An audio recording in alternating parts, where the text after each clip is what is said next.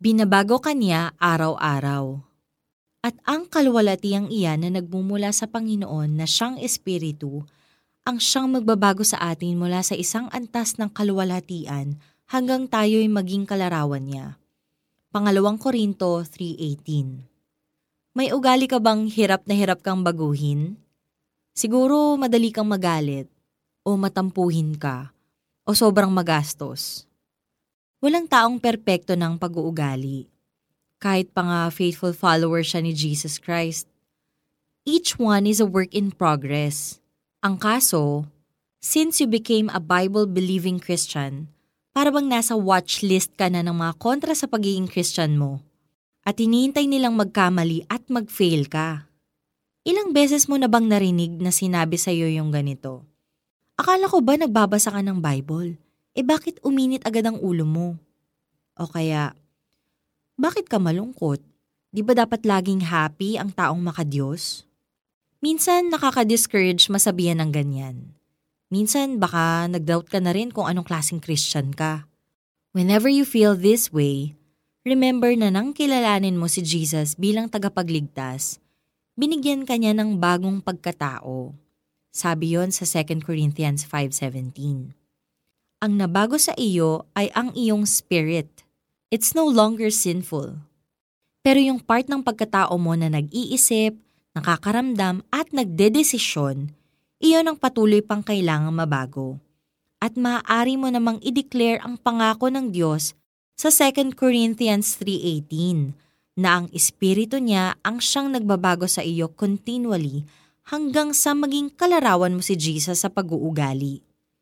Sinulat ito ni Apostle Paul hindi lang para sa believers noong first century. Para rin ito sa believers ngayon. Para rin ito sa iyo.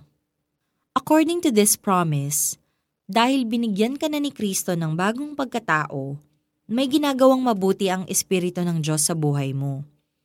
Kahit pa nagkakasala ka araw-araw, sino bang hindi nagkakasala? At kahit pa nagkakamali ka many times, Sino bang hindi nagkakamali? Ang mahalaga, nananampalataya ka at isinuko mo na ang buong buhay mo kay Heso Kristo.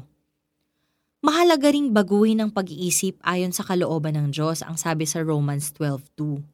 At araw-araw, kilalanin mo ang biyaya ng Diyos. Dahil sa biyaya ng Diyos, natutupad ang lahat ng mabuting plano niya para sa iyo, kasama ang pagiging kalarawan ni Kristo. Ito itatanong ko ulit sa'yo. May ugali ka bang hirap na hirap kang baguhin? Isuko mo ito ngayon sa Diyos. Angkinin mo ang pangako niyang patuloy kang binabago ng Espiritu ng Diyos. Magtiwala ka na nasimulan na ang pagbabagong ito sa buhay mo at makikita ito ng mga nakapaligid sa'yo. Lord, maraming salamat sa mabuting ginagawa mo sa buhay ko. Isinusuko ko sa inyo ang mga kahinaan ko. Tulungan ninyo akong magbago. Tulungan ninyo akong maging tulad ni Kristo sa isip, salita, damdamin, pagdedesisyon at sa gawa. Amen. At para sa ating application, ikwento mo sa isang malapit na kaibigan ang bahagi ng buhay mo na gusto mong baguhin ng Diyos.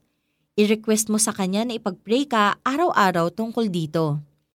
At ang kaluwalhatiang iyan na nagmumula sa Panginoon na siyang Espiritu ang siyang magbabago sa atin mula sa isang antas ng kaluwalhatian hanggang tayo'y maging kalarawan niya.